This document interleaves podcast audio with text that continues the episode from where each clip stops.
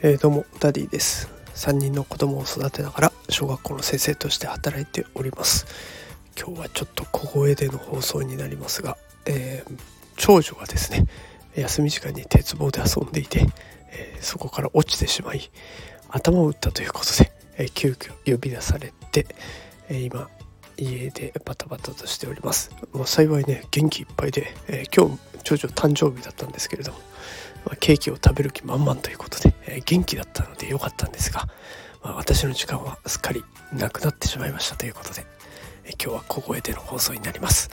えー、子育て中の皆さん今週もあと一息です。一緒に頑張ってやっていきましょう。それでは今日はこれで失礼します。